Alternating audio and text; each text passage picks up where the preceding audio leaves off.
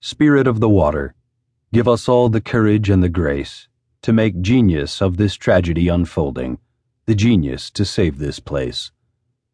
Joni Mitchell. Introduction There is no lack of water in the Mojave Desert unless you try to establish a city where no city should be. Edward Abbey.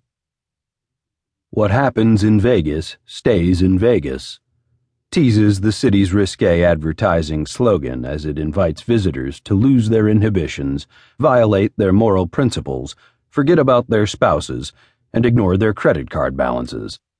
A metropolitan area of 1.8 million people in the Mojave Desert, Sin City encourages irresponsible behavior about everything from sex to water.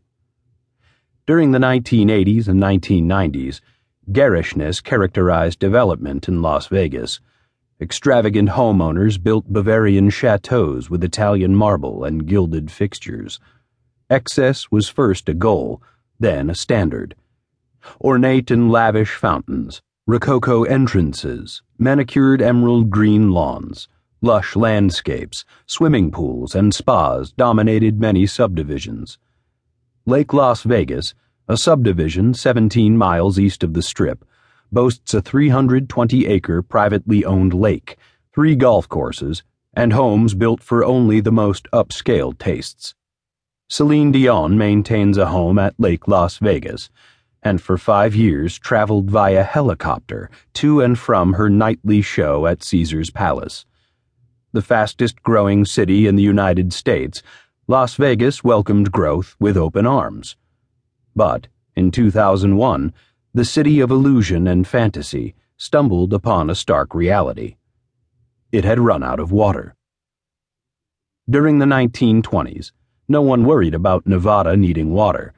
With a population of roughly 5,000, Las Vegas was merely a whistle stop on the Union Pacific Railroad.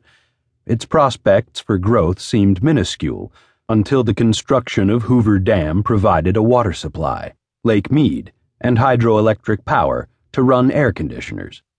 In the 1930s, Benjamin Siegelbaum, aka Bugsy Siegel, part of the East Coast mob's bootlegging and gambling operations, arrived in Vegas. As a hitman, Bugsy had been sent to Los Angeles, where he killed a police informant and escaped conviction. But rather than head back east, Bugsy then turned his attention to Las Vegas, which he envisioned as a gambling mecca run by the mob.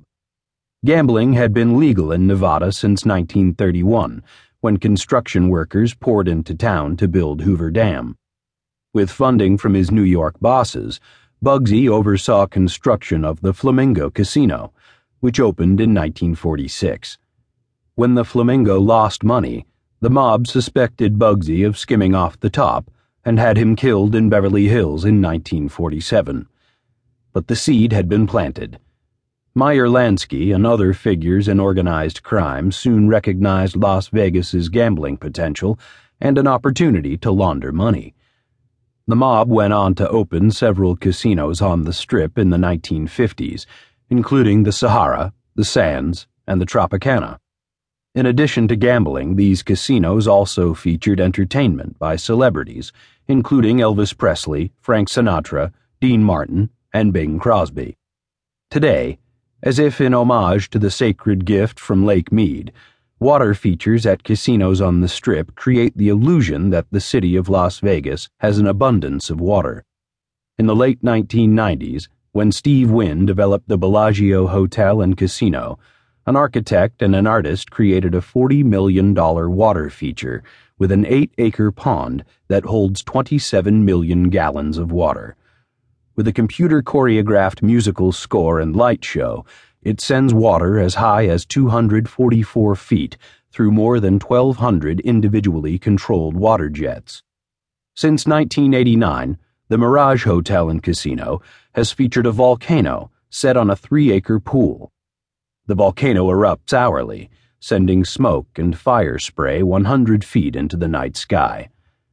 At the entrance, terraced waterfalls and a rainforest greet tourists as though they've arrived on an island in the South Pacific rather than at a casino in the Mojave Desert.